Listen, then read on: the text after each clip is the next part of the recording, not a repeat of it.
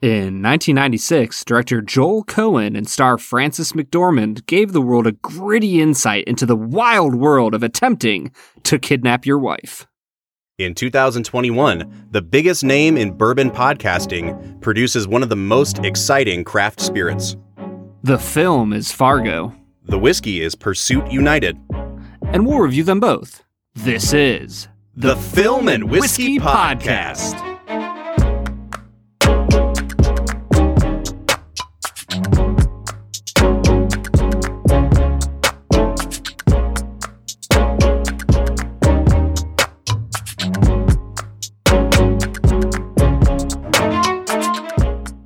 Welcome to the Film and Whiskey Podcast, where each week we review a classic movie and a glass of whiskey. I'm Bob Book. I'm Brad G. And this week we are looking at the 1996 Coen Brothers classic, Fargo.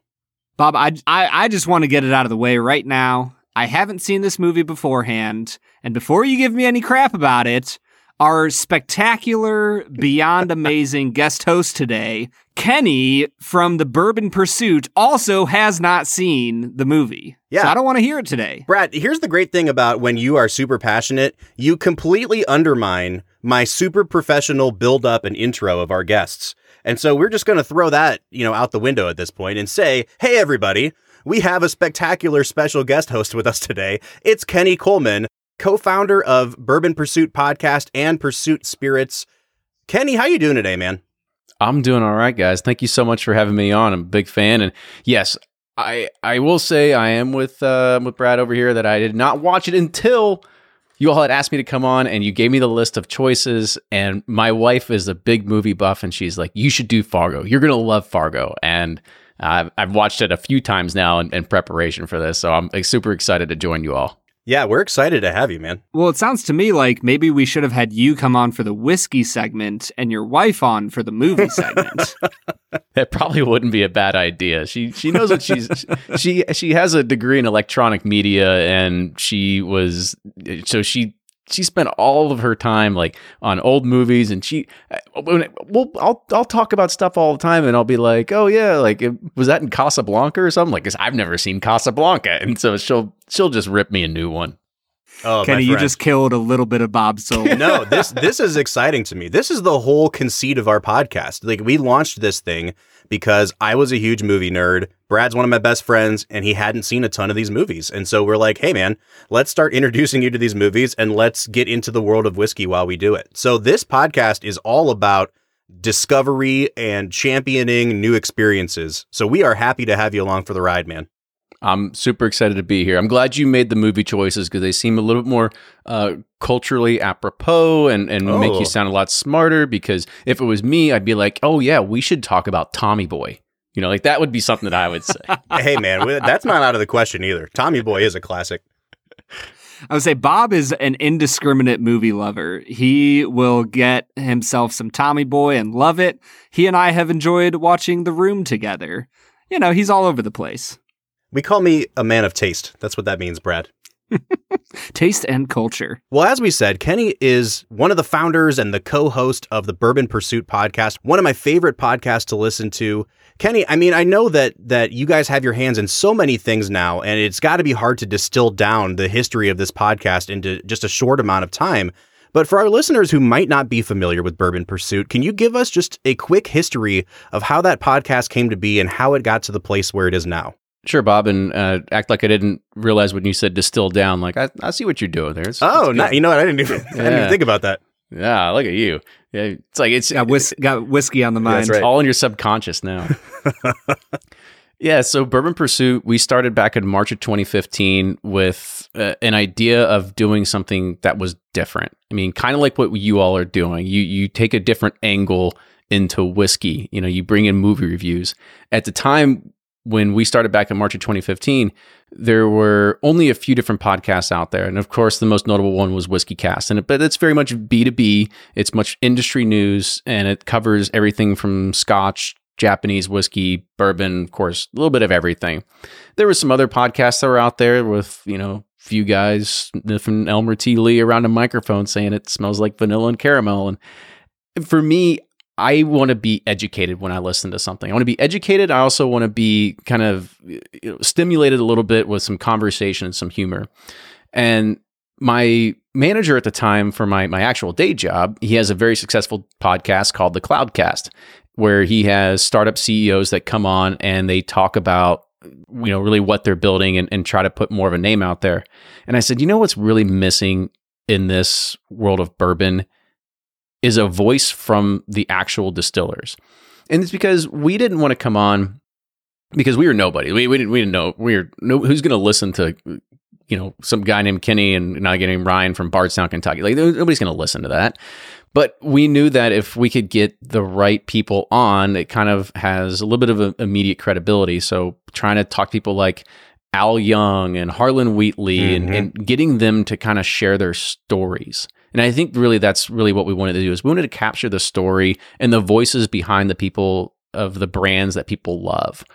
And by that's just kind of been a really good recipe for success and making sure that we can provide our listeners an insight into the lives of the people, that they're just not, it's not all just robotics and cranes that are moving corn and distilling stuff. And it's actually people. It's people with families. It's people with hobbies. It's people that really love their job and really love what they do. And they share in the passion of the history of bourbon whiskey too.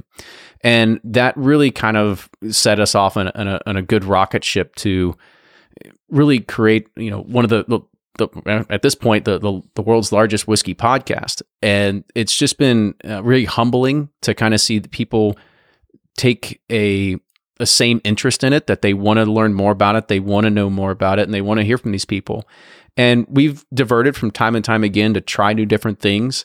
I mean, one of the first things that we did at the very beginning that is now a long-running segment is doing the Bourbon Community Roundtable, where we bring in guys from Breaking Bourbon and Blake from Bourboner and Fred Minnick and some of the top bloggers that are out there, and we just discuss a potpourri of bourbon culture and topics to kind of keep it, I guess you could say, topical for the time period. So it's just been one of those things where we're continually trying to do different things and progress and it really just having a lot of fun with it. So hopefully we can, we just actually had our six-year anniversary. So hopefully we've just got more years ahead of us.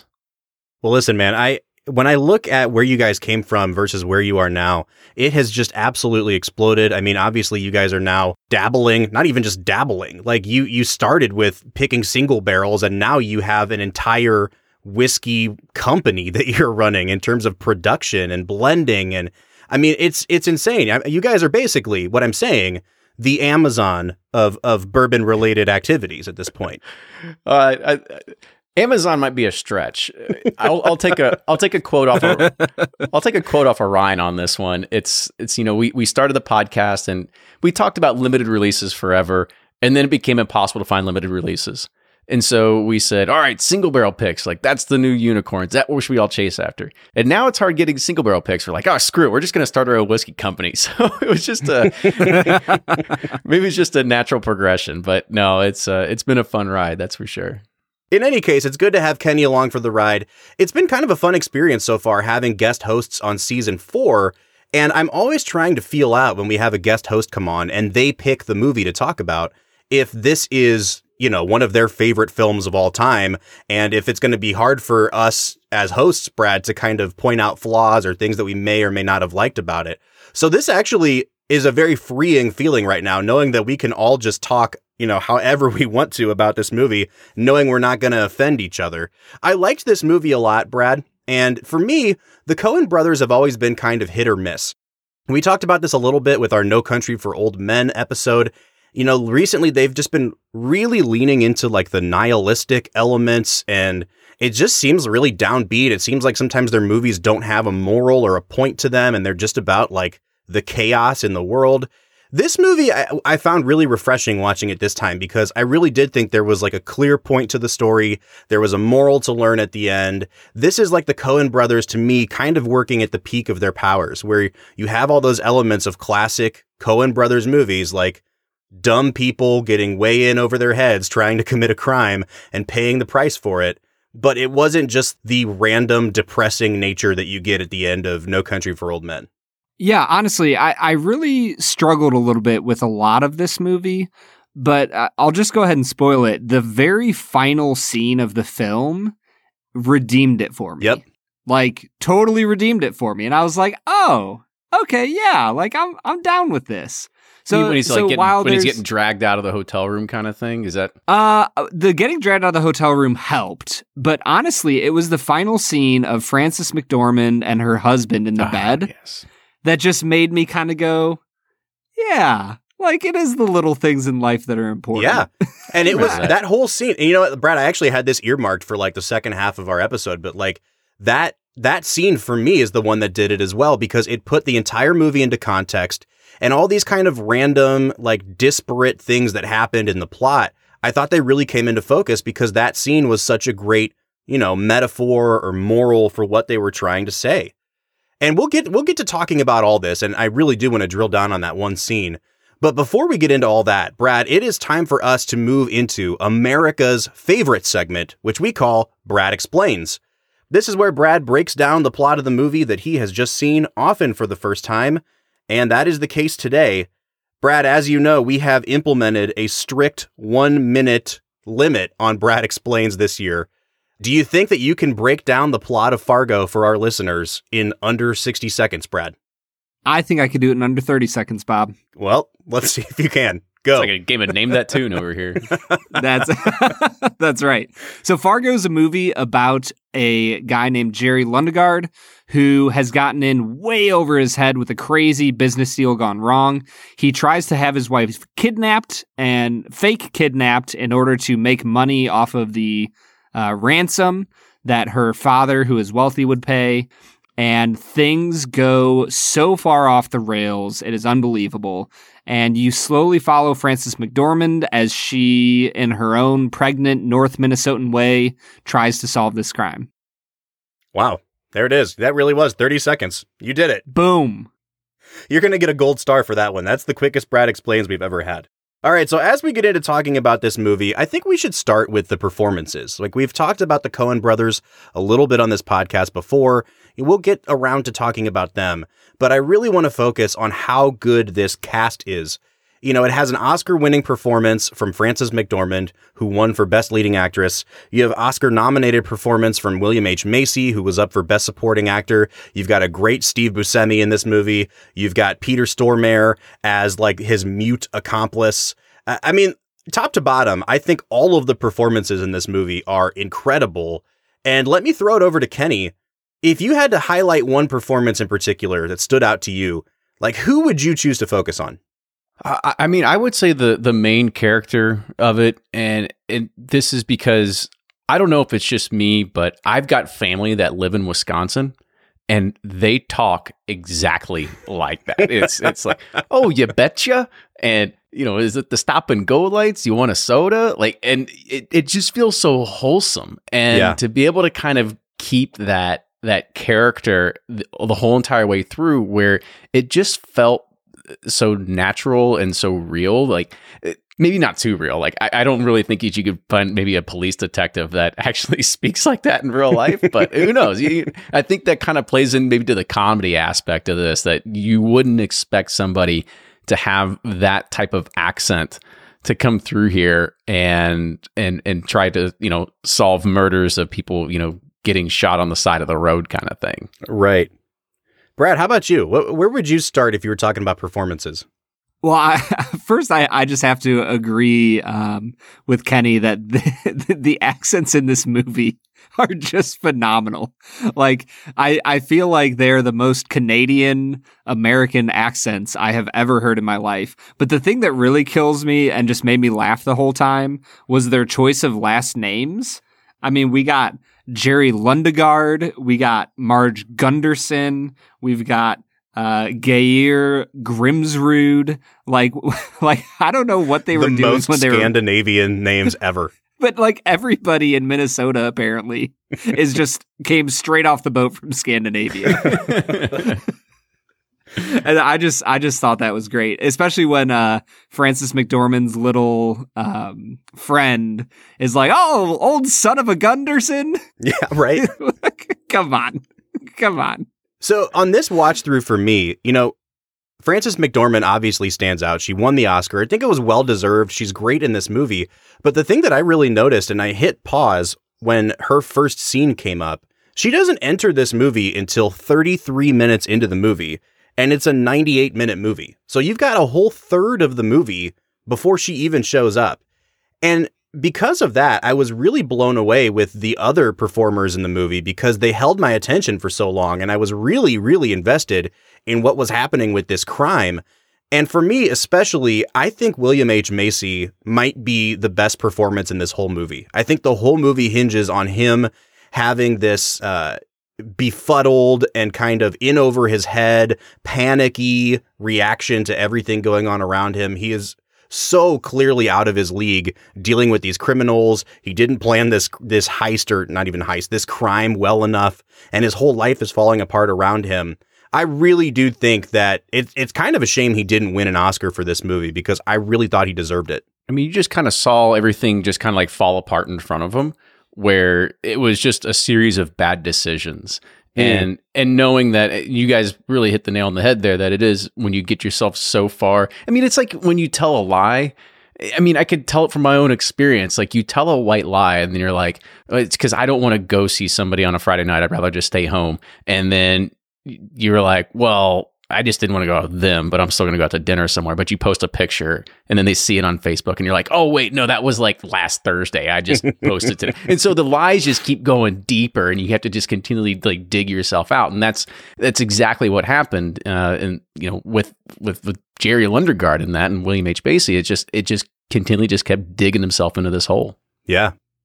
Well, and you get this sense that he is so frazzled just with his normal job that this on top of it is just really blowing the lid off for him. And I think that's something that I really love about the Coen brothers' writing in this movie is that the characters in this movie, I feel like they almost represent the platonic ideal of movie tropes for the tropes that they portray, right? Like Lundegaard is this in over his head, inept used car salesman, and he plays that trope, the used car salesman, literally like just perfectly. Like he doesn't know what he's doing. And he also fulfills the trope of like the son-in-law that can never live up to daddy, right? Mm-hmm. That's like a common thing that we saw in like Brokeback Mountain. And so he fills that trope just perfectly. And then you have Peter Stormare, who is like the cold, silent killer. And he's just utterly perfect at it. Steve Buscemi is the nervous, kind of rat-like criminal type figure that he just plays that role perfectly. And I just feel like every single character in this movie is the perfect version of the trope that they are trying to play. Yeah. I don't know. Does that make sense? I totally agree, Brad. And there's two things I think that keep this movie from falling apart. And that's, first of all, they found the absolute perfect cast for what they were trying to do. Like, if they had worse actors in these parts, I think the characters would verge into being like too over the top, too much like a caricature. And then on top of that, this, I think, is the best script that the Coens have ever written. Like, it's so funny. It's so witty. Every scene builds to a great payoff, you know, and you obviously have way deeper themes to talk about as well, which I think they do really, really well. But even from the very beginning, you know, you have this huge buildup where this car is kind of coming over like the crest of this hill and the music has swelled and you think there's going to be this epic thing, this epic showdown. And the very first thing they cut to is this rinky dink little bar in Brainerd, Minnesota. And like, you know, William H. Macy goes in and he's talking to these two guys who are fed up with him. They're planning this really small time crime that none of them know what they're doing. And they're accusing William H. Macy of not being very good at planning it. And he just says, no, you know, it's real sound. It's going to be fine. And then Steve Buscemi's like, do you still want your wife kidnapped? And he's like, oh, yeah. It's so funny how they highlight the complete, I don't know, what's the word? Ineptitude. Yes. Of all these people. I think it's like I laughed out loud multiple times watching this movie. I think the humor really works. Like, why didn't you just go ask her? Why didn't you ask her dad? Like, yeah. It's just basically just giving them all the right answers. He's like, no, you can't do that. I can't do that. And then you move into that great scene after that where he's eating dinner with his father-in-law and he's talking about how, you know, he's doing this for the family and for him and Gene and Scotty. And his father-in-law just says, Gene and Scotty never have to worry. And that's the end of the scene. And that says so much in that one little line of dialogue. There's so much unspoken there. And in that moment, like, first of all, I want to give credit to that actor, Harv Presnell, because he plays that role perfectly. His father-in-law is just the world's biggest asshole. And you hate him for William H. Macy. I don't know, man. I kind of came at it from the sense of like, yeah, the guy's a dick, but he never planned on kidnapping his wife. Like, to me, that's fair. He comes off as kind of a jerk, but at the same time, like, William H. Macy is the villain of this movie. Like, 100% in my mind, he is the bad guy. And so for me, Harv Presnell, his dad, who is another good name, Gustafsson. Like, to me, he comes across as just this kind of hard ass who's worked, you know, super duper diligently his entire life and is just like unimpressed with who William H. Macy is. And based on what the Coen brothers have shown me of William H. Macy, I ain't got nothing to be impressed of either. Well, see, that's what I was getting ready to ask you that. I was like, is there anything that I missed of why, you know, the father-in-law didn't approve of him? Or did he get burned? Like, cause he got overplayed on a true coat or something like that? Yeah, right. I mean, maybe it's just that he sees right through him, you know, that he is just this kind of snake oil salesman that will do whatever it takes to try to get himself a couple more dollars. And that's something that, you know, as an audience, we understand immediately how desperate he is because he's trying to have his own wife kidnapped.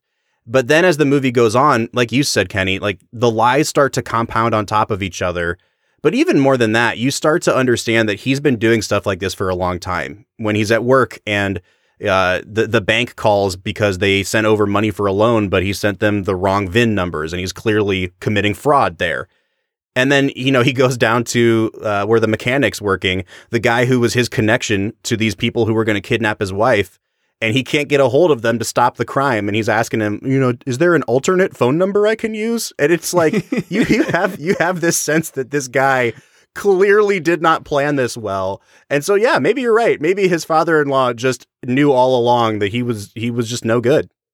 Well, for me, I got the sense, and I think this is mainly because of William H. Macy's performance. I got the sense that he wasn't necessarily, like, at heart, a used car salesman, that he wasn't a snake oil salesman. You know what I mean? Like, he wasn't at heart trying to set out to deceive and steal from people. To me, he felt like a kind of goofy but sincere guy who is always a little bit farther in the deeper end than he should be. That he's always been kind of over his head, whether it's with the girl that he was dating, you know, that, you know, he obviously married, or with the job that was given to him by the father-in-law. Like, he probably wasn't a great executive sales manager, but he probably just barely got by. And he was always trying to bite off too big of a piece. And that's what got him in trouble. That, I don't know. That's kind of the feeling I got about him. And the damning thing for him is that he never turned to somebody for help. He just kept struggling in the deep end, and then he pulled other people under with him in the deep end to keep himself afloat until the point where his wife is dead and his father-in-law is dead and he's on the lam. And he's running, and running from the cops. Yeah. Yeah. Yeah. So I don't know. Does that sound plausible? I think it's plausible. I just don't know if I totally agree with it, because I think from the beginning, they're trying to give us like little breadcrumbs or clues into his character, and, like, you know, his integrity as a person. Even after this thing has gone down and he's talking with his father-in-law and his business partner about how to give them the $1 million and how it has to go through him because it's his deal. And the guy just says, hey, how's your son taking all this? And the look on his face is just, I hadn't even thought about how this would affect my son until now. And, you know, the funny thing about it, I mean, it's very darkly funny, but we really don't see the son very much after that. And all of his son's life has fallen apart. His mom's dead, his grandpa's dead, his dad's in prison. And it just goes to show how little this guy was thinking about anybody but himself. And so I don't know, because I think all that was already there in him, or he wouldn't have put this plan into place. So I don't know if I see him so much as like a guy who fell on hard times or was, you know, trying to do something to help as much as a person who was only concerned about himself. I guess another question that I don't know if I really got answered for me was, you know, how did Jerry get into the kind of the deep water at the very beginning, you know, needing the money and needing the cash and being desperate for it? I mean, was it just maybe a failing car business and that's why he's always trying to upsell people on TrueCode or something like that? I think actually for me, Kenny, I don't have an answer for you. And for me, that was actually one of the strongest points of the script was the fact that in my mind, the reason he is in trouble isn't the point of the movie at all. Like, all you need to know is that he is in trouble, and you get some vague details about, like, I couldn't tell if maybe the deal with these cars where he was trying to send the VIN numbers over, but he couldn't, maybe like that deal was why he needed the money, or if that was just a different theft that he was trying to do. Who knows? But in the end, that's not what really mattered for me. All I needed to know is that he was in trouble and that he was trying to solve it in a super sleazy way. And I actually loved that about the script. I do think to some extent, the funny thing about his character is that whether you like it or not, you find him to be one of the more sympathetic figures in the movie. And at the same time, like Brad said, he really is the villain of the movie. He is the most weaselly person among all of these criminals and terrible people.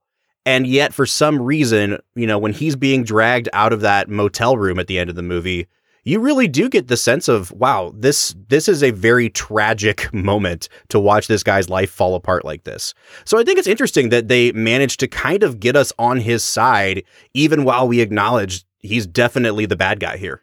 It's like, yeah, I was going to say, it's almost like rooting for Pablo Escobar.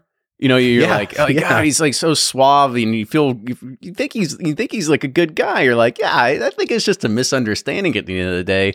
And then at the very end, you're like, nah, he really screwed up. Jerry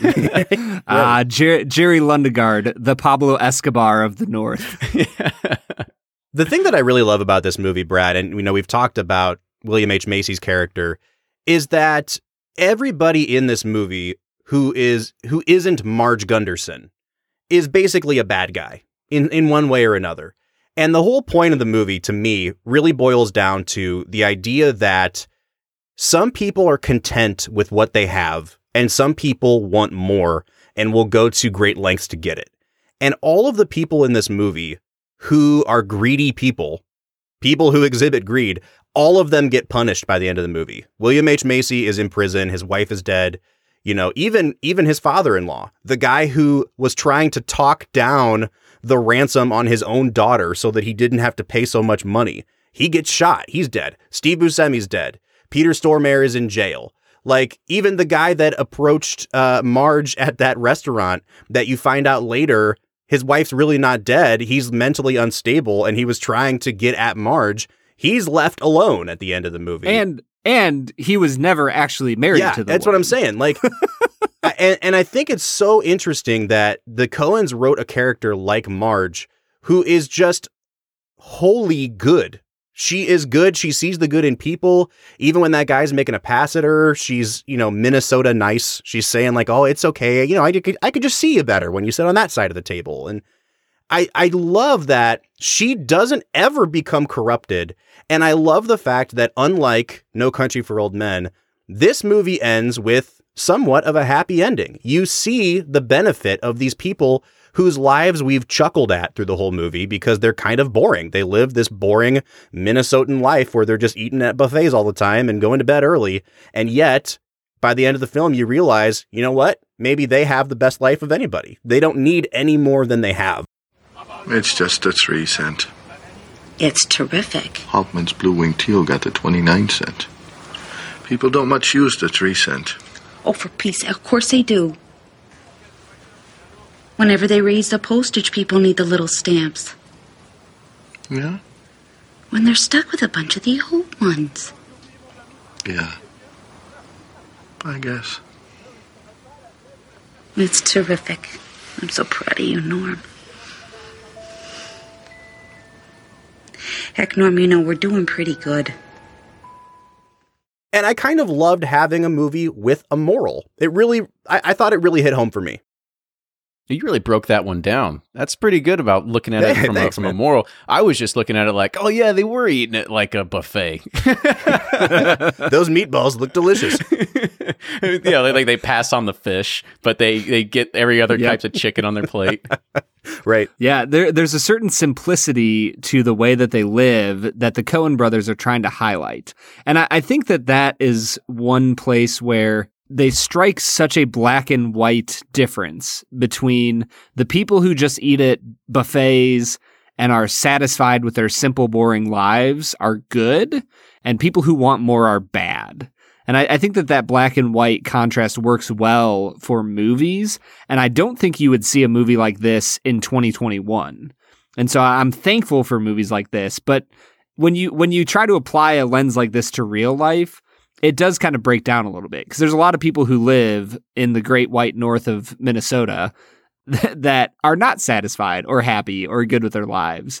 And so I think that there's room for nuance that the Coen brothers don't dive into. And yet at the same time, I'm so happy that they left it as black and white as they did, because it made for a satisfying film. I don't know. I'm conflicted a little bit. Well, yeah. I don't think this film would actually exist today. I mean, I think cell phones kind of ruin a lot of movies, because at the very beginning, he could have just texted or called or gotten somebody a hold of and said, is there another number I can dial? Like, I'm sure you could Google somebody. Right. Like, I'm sure Steve Buscemi somewhere on the white pages, you could find him.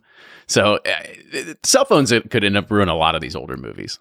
All right, guys. Well, we seem to be on a pretty good roll here with Fargo. We're going to hit pause. We're going to try this Pursuit United. But before we get to that, we are grateful and honored and lucky to have one of the founders of Pursuit Spirits here with us today. Kenny, what can you tell us about the production, the idea, the dream behind Pursuit Spirits? How did you get to this point? It was all a random, it's just like tiny chances that all kind of built up to this, starting Bourbon Pursuit. It's not like we had a dream or an ambition to go and create our own whiskey or our own label or anything like that. It was just chance. We had ended up talking about a particular brand on the podcast during a roundtable called Doc 52s, which was this independent bottler. That's this liquor store that was doing their own private labeling, which we were talking about, like, this isn't new. Like, grocery stores and stores like that way back in the day used to do their own private label whiskey, what they used to have. And I get a call the very next week, and it's this barrel broker, and he goes, hey, you all talked about this brand. I helped build it. Would you be interested in doing your own? It's not like we snapped right at it and said like, oh yeah, absolutely, let's do this. We said, well, let's talk and meet and let's figure out really what this means. And to kind of spare you some of the boring details along the way, we ended up kind of cutting a deal and working at a great way to kind of finance this. If anybody knows, you get into the bourbon business, it is a very heavy front-loaded type of venture, because bourbon barrels aren't cheap, especially when you're buying sourced product. And we got the rare opportunity to actually go and select every single barrel that we wanted to do for our Pursuit Series line. So they were just bottled barrel strength, uncut, unfiltered, one barrel at a time, and that's kind of how we would release it.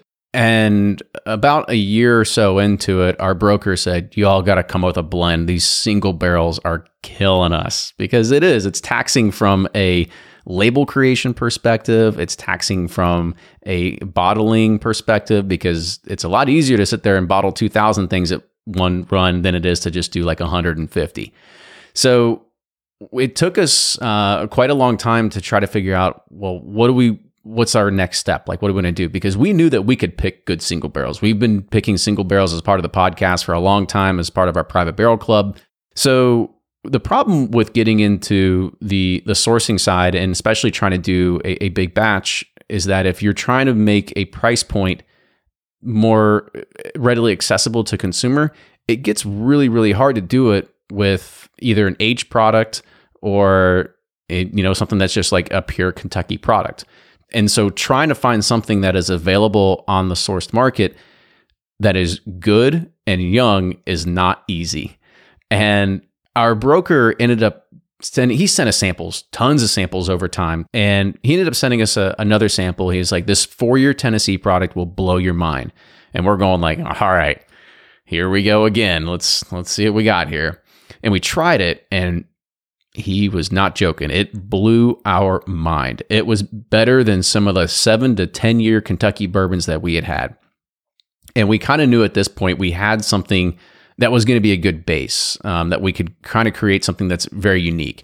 And so we needed to figure out, well, what else can we do besides just having one component into this blend?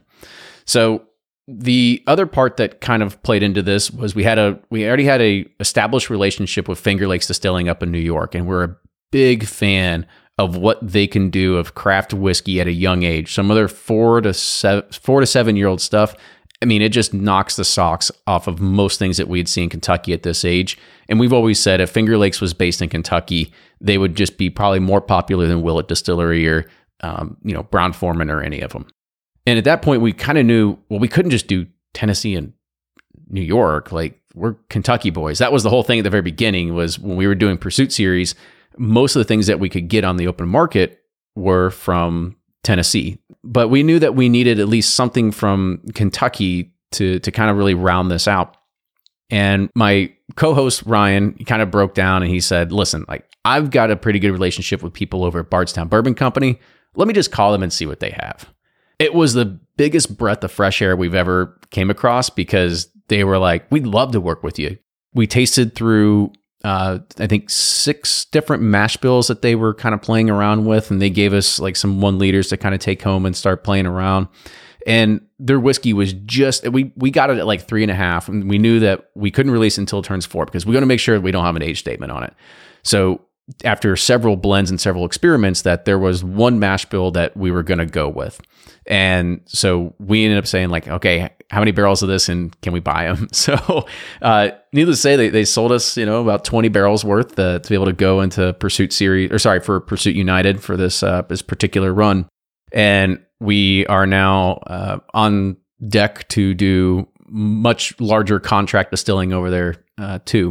So it was over a year of just trying to find the right partners. And I think that's the one thing that I really want to harp on, this is that this is built more off of partnerships than it is just blanket sourcing or blanket contract distilling. Like, we have established relationships with these people, and part of what we want to be able to do is elevate their brands as a part of this. So that's why we don't sit there and say like, oh, it's some undisclosed distillery in Kentucky or New York. Like, no, we want to be able to tell people like, this is where this great whiskey comes from. And so that's kind of why we want to establish more of a partnership and not really hide behind a bunch of closed doors when we don't have to.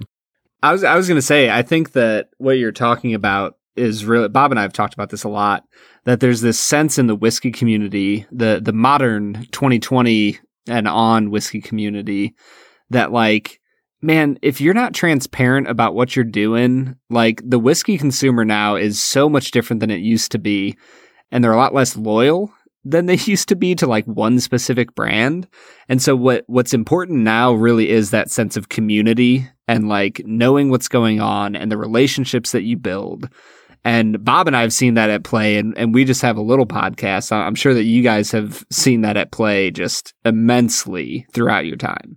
Oh, for sure. Yeah, we definitely see the ever-evolving consumer. I mean, I think we've all been in the shoes that even people are doing it right now. Once we realize that we know how to read the back of a label and it says distilled in Indiana, that narrows it down to maybe one place. So we all really, we know where 95% of the rye comes from on the shelf. Maybe one place. Yeah.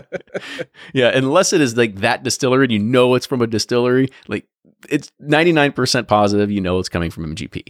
And there's nothing wrong. It's great whiskey that's coming from MGP, but we just know that playbook's been done over and over, and we just wanted to be different and bring a unique factor to it. Well, Brad and I actually tried this a couple days ago. We recorded our review in advance, just to kind of make sure that there wasn't any foul play, any bias at play here. And so we're going to throw over to our review now. So, Brad, what do you say 3 days ago us? Try this whiskey.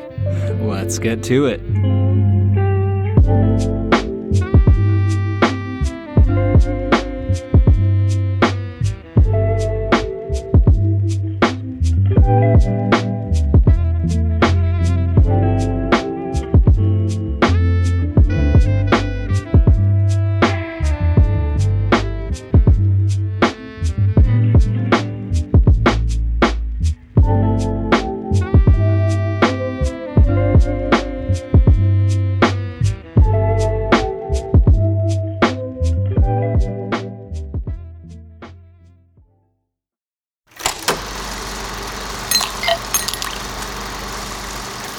All right, so we are checking out Pursuit United. Brad, I am super excited for this. This has been kind of hard to come by.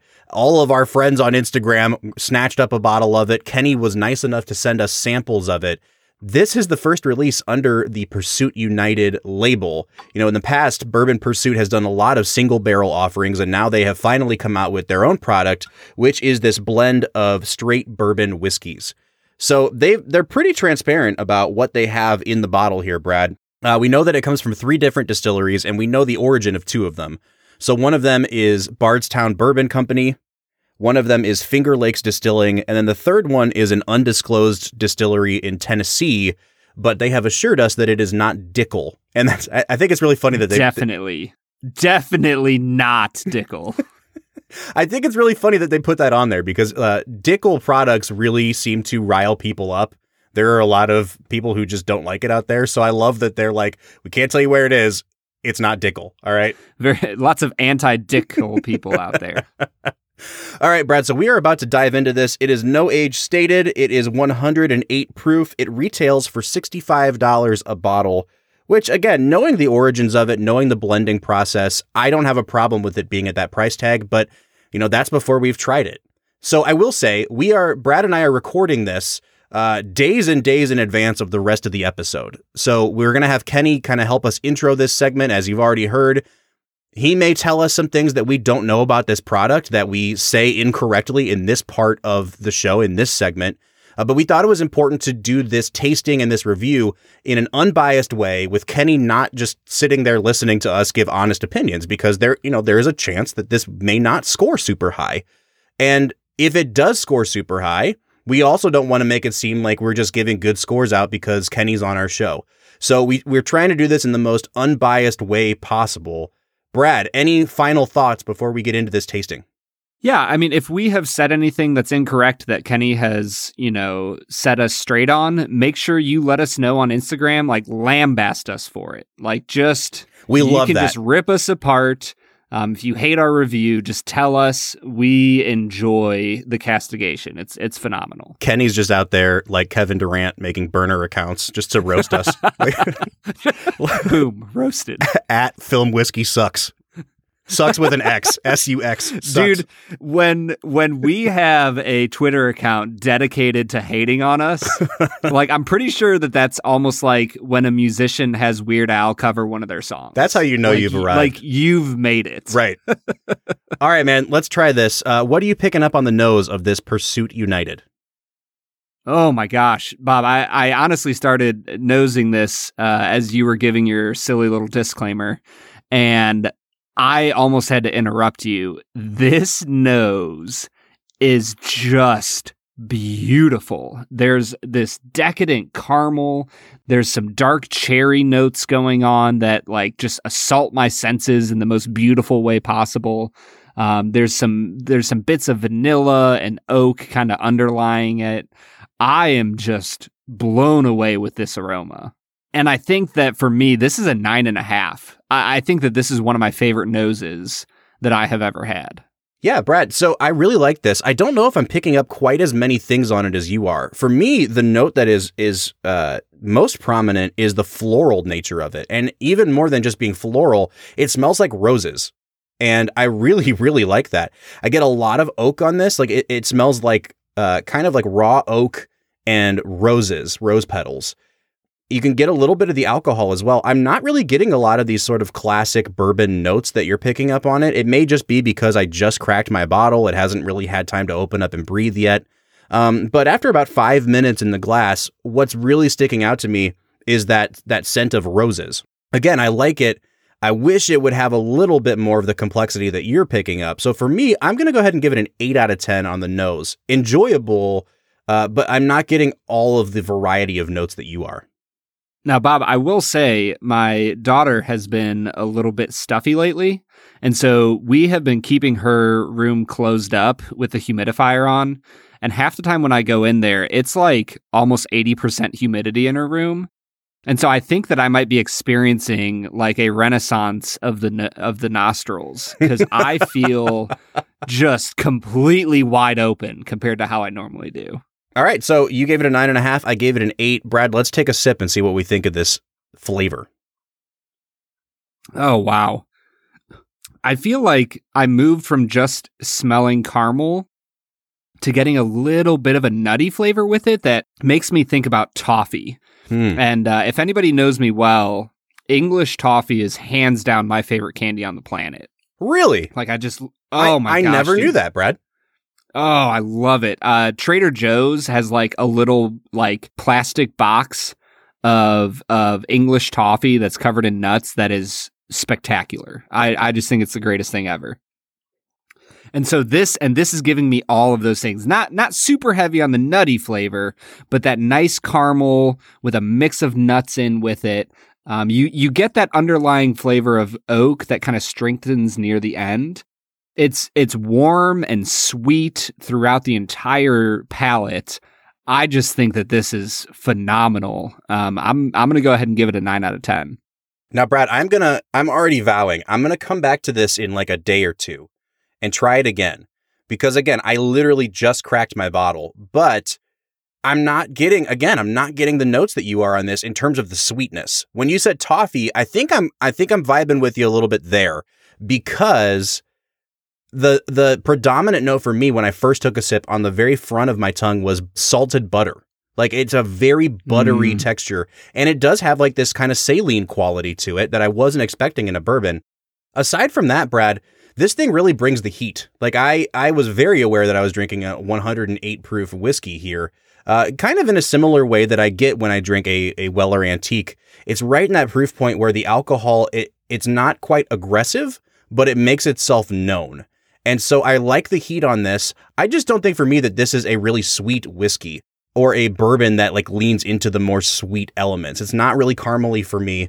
I still like it. I still think it's really good. I'm just not picking up some of those more candy elements that you are here. Yeah, I'm going to go ahead and give this a 7.5 out of 10 on the taste, Brad. And I'm disappointed that I'm not picking up what you are, because if I can be honest here, I actually think that I trust your palate more than I would trust mine in terms of just complete objectivity.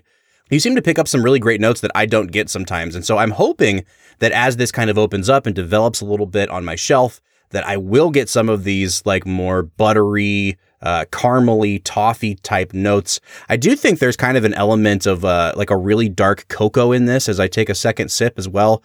Almost like a salted cocoa kind of a thing. I like it. Again, I'm just not getting what you are on this. So I'm going to give it a 7.5 on the flavor. Well, and as we get into the finish, I had mentioned that I felt like there was some cherry, like a dark cherry on the aroma. I didn't notice that at all on the palate. I felt like it, like you said, it was mostly, honestly, your note of salted caramel hit me hard as well. There is that kind of saltiness to it that I really like. But on the finish is where I got a lot more oak, but it also, to me, finished almost like a cherry pie, like sweet, dark cherry, not like overpoweringly sweet. There's a little bit of that tartness from the cherry flavor, but I was just amazed because I as I first took a sip, I thought I lost all the cherry, and then it came roaring back on the back end, and I'm overwhelmed, Bob. I really, you're really having like a euphoric experience over there. Yeah, I'm gonna give the finish a 9 out of 10. 9 out of 10. Wow. You know what? I really like this, Brad. And as the more that I sip it, the more I think it is starting to open up and get some of those great kind of, for me, it's almost coming across more like a butterscotch than a caramel. And again, the note that sticks out to me is the salted butter note, because I think it carries that kind of saline quality throughout, you know, the entire sip into the finish. As I swallow, it reminds me of butter as well. And sometimes you see that word buttery in like bourbon reviews. And I mean that in like the most literal way here. It's a very kind of oily finish for me. And I like that because it lets me know that it's still there. It's not drying in any way. The alcohol tingle pretty much stays on the tongue. Like it's not harsh at all after you swallow. The hug going down isn't like overbearing. I think for this proof point, this is about the best possible finish you could get. I'm also going to give this a 9 out of 10 on the finish. There he is, coming around. All right, that takes us to overall balance. Nose, taste, finish, all put together, considered as one kind of cohesive experience. Brad, how did this do for you in terms of you know, an experience that moved you from point A to point B to point C? You know, Bob, I think I've given a 10 out of 10 to maybe one or two other whiskeys on balance. I'm going to give it to Pursuit as well. I think that this is one of the most beautifully balanced whiskeys I've ever seen. And really, it was the cherry note that did it for me. The fact that they could have it somewhat heavy on the aroma, it disappears a little bit on the palate and then comes right on back at the finish. To me, that's a sign that whoever, you know, blended these whiskeys knew exactly what they were looking for. And honestly, like, it almost felt like it had the touch of a master distiller blending these whiskeys of like, it feels like a true craftsman put this together. Yeah. You know what I mean? Like the Ron Swanson of whiskey communities put this together. You know, I agree with that, Brad. And as I just took my final sip from this, you know, little dram I poured myself, I really tried to give it what they call the Kentucky chew, where you try to like kind of suck in some air and swish it around your mouth as you do it. And it really developed this kind of nice, almost like a pumpkin pie spice, like a little bit of clove, a little bit of nutmeg. The alcohol was still definitely there. There was a lot of oak character there. I'm still not picking up like the sweet caramely notes that you are, Brad. But I think this is a much more complex whiskey, especially after spending a few minutes in the glass, than I may have initially let on with my aroma and my nose score. I think overall, this was a super enjoyable experience. You can tell that it was blended with great care. I think I'm going to give this an 8.5 on balance. So this is a whiskey that, like I said, the footprint that it's distributed in is somewhat limited. We can't get it here in Ohio, which is highly disappointing. Kenny, let's get some work on that. You have some representatives right here ready to sell it. Yeah, right. But honestly, $65, Bob, this is one of, in my opinions, the best $50 plus bourbons that I've ever had. And that really is a delineating price point for me. Like, once you get above $50, it better be a daggone great bourbon for me to want to spend my wife's hard-earned money on this whiskey. Brad, like, when I think about the price point here, one of the things that I keep coming back to is the idea of, you know, for better or for worse, when we know where a bourbon comes from. Like, if it's, you know, if it's made by Jim Beam or if it's made by Heaven Hill, we know that it's a big company. And so we're a little bit more harsh on high pricing. When it's from a craft distiller, we're a little bit more lax or a little bit more lenient, I think, forgiving of higher prices because we understand the care, the quality that went into that, you know, and how little product they make. This is even smaller scale than that. This is just a number of barrels that have been blended together by the guys at Bourbon Pursuit. And so for me, $65 really isn't breaking the bank for something that is this small run in nature. Like, it's at the same proof point as a Weller Antique. Weller Antique right now in the state of Ohio is selling for $50 a bottle. In most states, people can't get it for that cheap. You're paying like $100 or more for Weller Antique. So, like, at the same proof point and knowing that it is infinitely smaller scale than that, I don't think $65 is bad at all. Now, Brad, it seems like you actually enjoyed the drinking experience of this whiskey a little bit more than me. I still think it's really good, well above average whiskey. And so for me, I'm going to go ahead and give this an 8.5 on value. I think it's really good. I think it's worth the pickup. And, like, there's such a great story behind it because you know exactly where it's coming from. I think it's worth an 8.5 on value. Yeah, I think I'm just barely above you. I'm at a 9 out of 10 on value. This, like I said, if this was like $50 or $55, I think that I would purchase it every single time the bottle ran out. $65 is just enough where I'm like, yeah, that's a commitment, no doubt. But I am 100% in favor. If you can find a dram of this at your local whiskey bar, if you can find a bottle of it, I would highly recommend getting it. It's a really, really phenomenal whiskey, Bob. I'm so happy right now. I'm happy as a clam. So I'm coming out to a 41.5 out of 50, which is nothing to sneeze at. It's very rare to get me over a 40. Brad, what are you coming out to? Bob, I think that we've only had maybe one whiskey at like a 45 out of 50 for me. And I think it was the Booker's. I could be wrong. Bob, I'm coming out to a 46.5. Wow. 50. That's a 93 out of 100 for me. Goodness gracious. So that is putting us out to an 88 out of 100 or a 44 out of 50. Guys, I think this is going to be hard to beat for our number one whiskey of the year, especially with Brad giving it an unimpeachable score here. Like, this has never happened on the Film and Whiskey podcast before. So I think maybe we should disclose our scores to Kenny after we get out of here. Guys, I think this is a great whiskey. I think it's worth the pickup. If you can find it anywhere around you, it is worth purchasing. Brad, I have a feeling that you're going to be even more kind of full-throated in your support than me. Yeah, as soon as, you know, like you said, Bob, we're recording this a few days in advance. As soon as we get back on the horn here in a second with Kenny, I'm going to be trying to get as many samples as I can. Kenny, I'm going to share them with friends. Wink, I'm going to spread the word. Right. I promise. All right, so that has been Pursuit United. Brad, let's link back up with Kenny, and let's continue talking about the movie Fargo. What do you say? Let's get to it.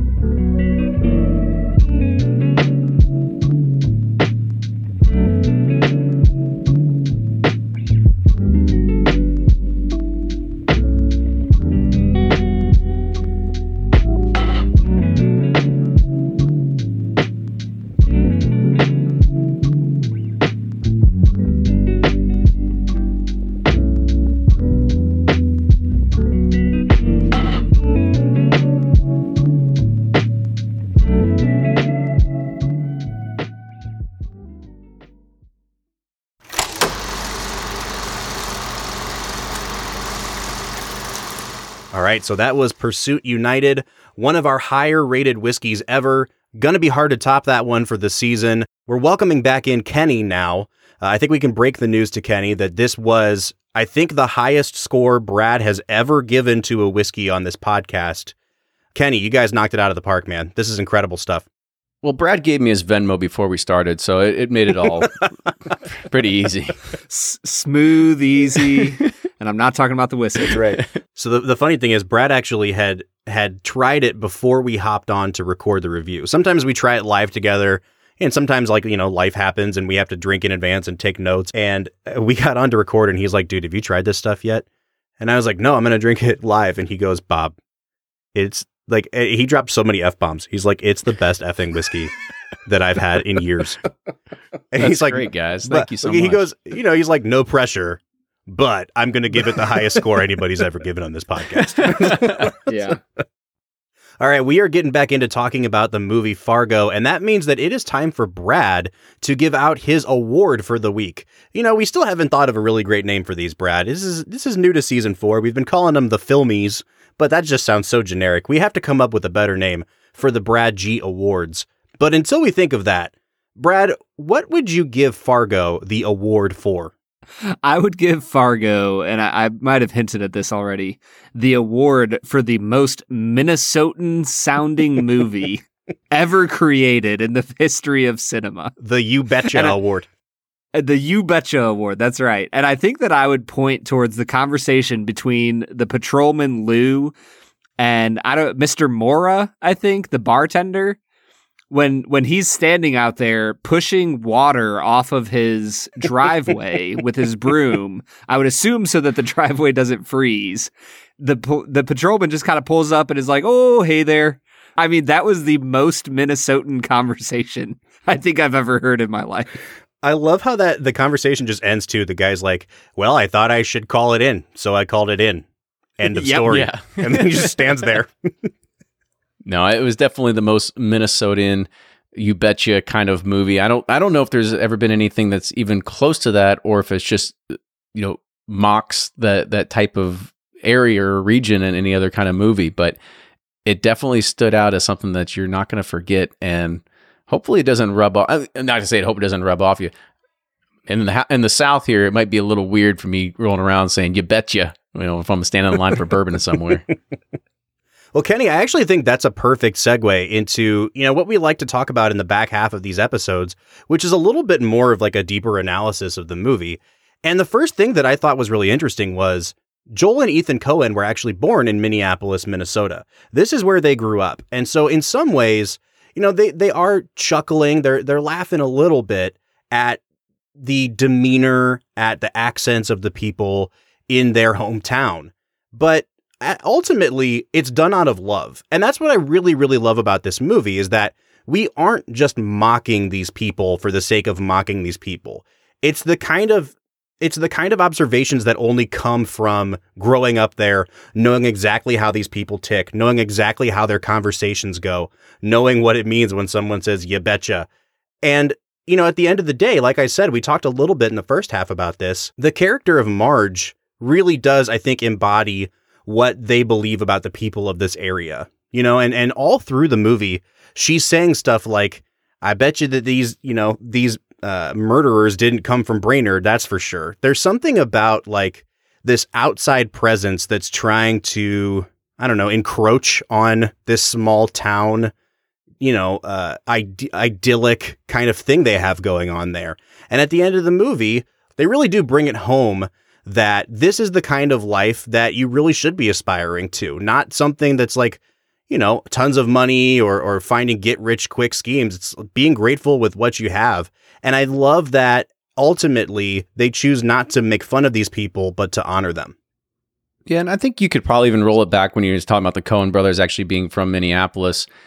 And when you think of Marge as a character here, now probably not as a sheriff or a police officer, but it's probably like Aunt Susie or their next door neighbor Becky or something like that that they knew growing up that is kind of like based off it, because that's very, it's like I said at the very beginning of the show, like a very kind of like wholesome kind of attitude, like, you know, church going kind of folks that you just don't feel that could ever do anything bad.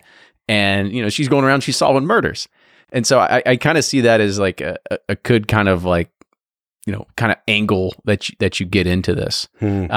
You know, when you start thinking about, you know, more character development, it, you know, with inside of the movie and even to get into like the funny pieces. I mean, you start thinking of how everything, I mean, gosh, do you remember the part where Steve Buscemi was like just trying to get out of the parking garage and the guy wouldn't let him go after $4? He's just like, come on, just, right. Just go for $4. Like, I mean, I think there was just like, there's just little scenes like that you're kind of like, well, this is also why we hate parking attendants. Because right. I mean, that's a universal hate. That's not just like in the movie. I think everybody can kind of relate with that. Like, no, just like let the man out, like let him pay his $4 and get out of there. Well, and there's even that bit a little bit later, and I know it wasn't the same parking attendant, but like he almost gets his revenge later because he kills another parking attendant, right? And it's like they wrote in this little bit of revenge that he gets on them. Very true. I want to talk for a minute about the funny parts of this movie because it is honestly chock full of really, really funny stuff. Like the scene where they're both driving to the Twin Cities and Steve Buscemi spends like, you know, 2 minutes threatening to be silent and never actually shuts up. He's like, I'll do it. I'm going to stop talking. Oh, f*** it. I don't have to talk either, man. See how you like it.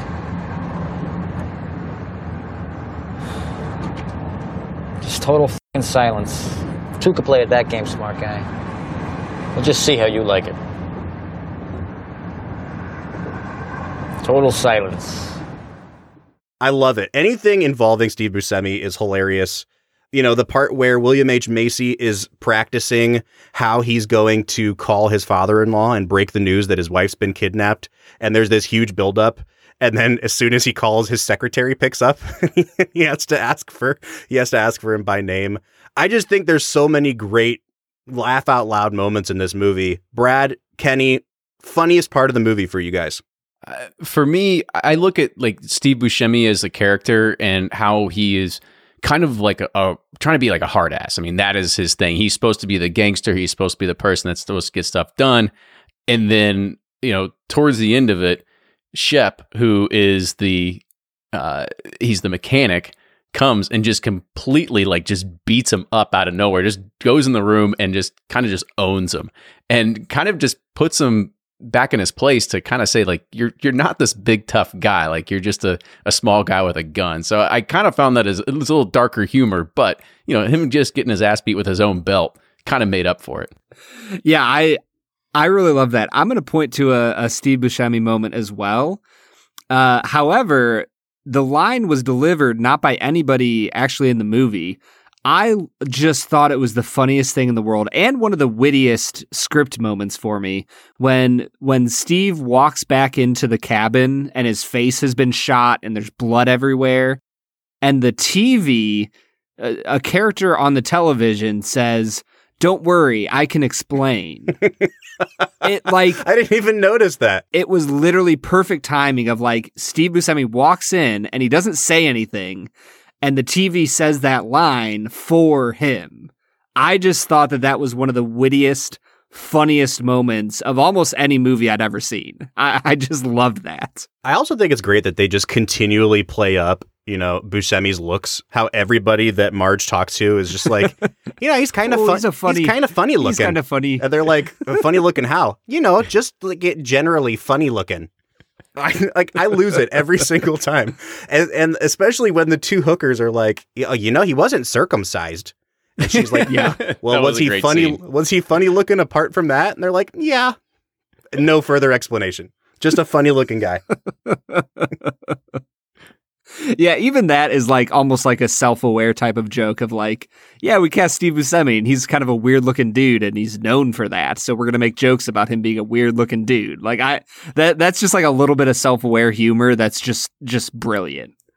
So Brad, like as we kind of wrap up here for the day, I've been thinking about that scene that you mentioned earlier, the scene where Marge and her husband are in bed watching something dumb on TV and talking about how he's been painting in this stamp competition, and the stamp that he got selected for was the 3-cent stamp.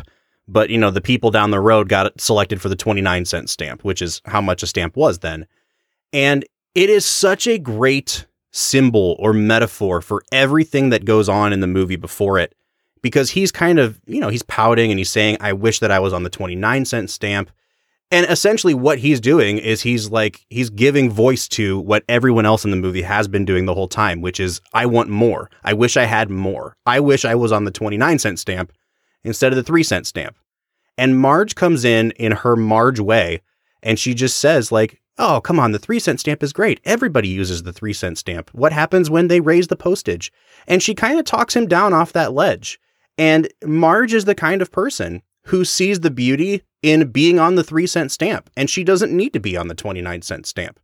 And like, I don't know if I can think of a movie that boils down its entire plot or its entire theme into one scene in such a beautiful way, because they're not talking about what she was doing solving homicides, and yet they totally are. Do you know what I mean? Well, and I think that nuance is so important, because like, as I was watching it, I don't know if I should say this or not, but I feel like there's a woke 2021 take on that scene that would lambast Norm for not celebrating the accomplishments of his awesome wife.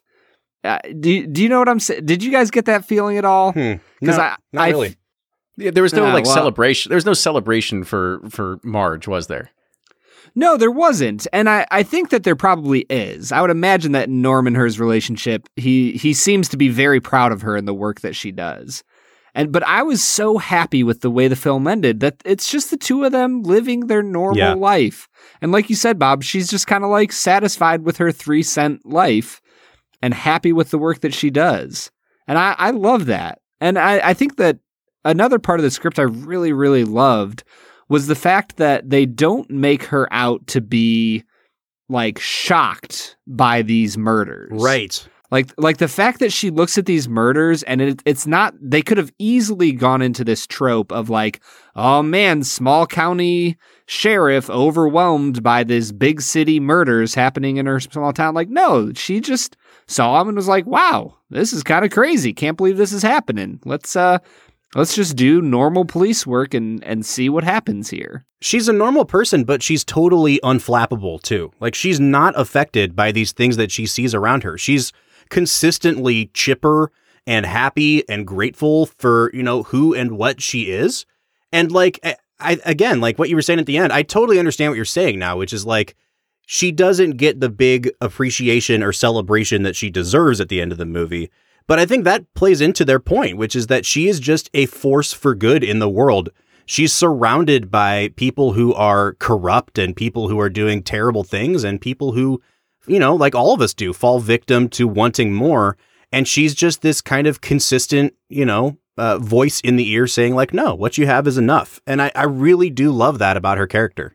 No, it is good. And it really plays into more the wholesome attitude and everything that, you know, they try to portray as it, and knowing that maybe it's also something that it's like, it's not a big city. It's not like Chicago. It's not Dallas, Texas. It's, you know, Brainerd. It's Fargo. It's just this, It's this quaint town. And that's how things were handled. Well, guys, I think we have talked about this movie long enough. I feel like we've just like dove in head first talking about how deep this movie really goes and the themes and the subtext and all that stuff. It is time for us to quantify this. We need to give this movie a score out of 10. I'll go first today. I love this movie. And up until this viewing, I always appreciated this movie, but it never really clicked for me. And I just happened to read a book that I have on my shelf, which is about the Coen brothers and kind of looking at it through the lens of theology. And they talked about the character of Marge and her as this symbol for good. And it really, truly opened up the movie for me in a way that I've never experienced it before. I really love this, Brad, more than No Country for Old Men. You know, there's a similar character in that movie with Tommy Lee Jones, who just doesn't understand what's going on in the world around him. And he says that, and Marge says that here. But I think where that movie kind of failed for me is it ultimately lands on, you know, there's just chaos and we're all going to fall victim to it. And there's nothing better than this. This movie kind of gives you a little something more to aspire to. I love the performances. I think the music, we didn't even talk about the score. I think the music is great in this movie. That little theme that plays throughout the movie is so catchy. I'm going to give this movie a 9.5 out of 10, Brad. That's impressive. Wow, that is pretty high praise coming from the movie critic himself, the great nitpicker of our time. For me, there are still certain elements of this movie that I think are overplayed. It's very slow paced throughout. There's certain parts that I struggle with, but overall, I think it's a phenomenal movie. I think I ended up giving No Country a 7 out of 10. You know, because I could recognize that there was some technical brilliance going on, but overall I didn't care for the movie a ton. I'm going to give this an 8.5 out of 10. It's a great film. It has a good moral, which is really what brought it up for me. I probably would have given this like a 7.5 to an 8, if not for that final scene with Marge and her husband. Well, I guess that leaves me to kind of wrap it up here a little bit. You know, I do want to say, you know, guys, this is really kind of cool to come on here. You know, Brad and Bob, you do such a good job of analyzing the movie and kind of reading the subtext and kind of reading between the lines of what's happening. That's one of the things that I've never been good at as a student or anything like that, like trying to read a Shakespeare play and understand exactly what's going on. Like you all do a fantastic job of actually finding the morals and finding everything that how you kind of connect all these dots. So hats off to you all on being able to do that, because I learned more about this movie by listening to you all than I did like the 3 times I watched it. Because I watched it at like face value and I'm like, oh, okay, he shot him or he's put him in a wood chipper. That's kind of funny. But you know, you all take this at such a good approach of being able to break it down in its purest form. So hats off to you all. Thanks, so man. Now that you all have kind of been able to kind of open my eyes and see a lot of the pieces that either that I missed or that I just wasn't paying attention to, you know, I definitely put up there as an 8 out of 10 kind of with you all. I think it is a really good movie. The storytelling, the ability to kind of just bring in just the characters and the character development in regards of, you know, Fargo, North Dakota, Minnesota, and how they play down small town life and how you all kind of saw that there is something admirable about not wanting more and being content with what you have. So very good job, guys, on being able to break it down. Hey, thanks, man. And listen, don't underestimate the comedic power of a leg sticking up out of a wood chipper. Yes. That visual is hilarious. I don't care what anybody says. Bob, you literally said earlier that Marge was just a chipper character, and I was like, come on, bro. There it is. Trying to set you up for it. Well, hey, we want to say thank you again to Kenny Coleman for joining us today. Kenny, before you head out of here, please plug everything. I can do that. So make sure that you follow Bourbon Pursuit wherever you get your podcasts, along with these guys here with Film and Whiskey. It's always great to be able to come on and do this. But we're also on all the socials. So you name it, Twitter, Instagram, Facebook, TikTok, Bourbon Pursuit. If you're interested in our whiskey, you can learn more about that at pursuitspirits.com. And we will continue pushing out our single barrels as well as United for hopefully for years to come. So there will always be new things to see on the website. So go and check it out, pursuitspirits.com. But you can also follow Pursuit Spirits on Twitter and Instagram and Facebook as well. Well, hey, if you want to get at us about this movie, let us know your thoughts on the movie Fargo. You can find us on social media on Facebook, Twitter, or Instagram at Film Whiskey. Or if you want to leave us a voicemail, let your voice be heard on the Film and Whiskey podcast. You can go to our website, anchor.fm/filmwhiskey, and leave us a voicemail there. We'll be back next week, joined by another special guest. We have Chad and Sarah from It's Bourbon Night coming on the podcast, and we're going to be talking about the 1991 Best Picture winner, The Silence of the Lambs.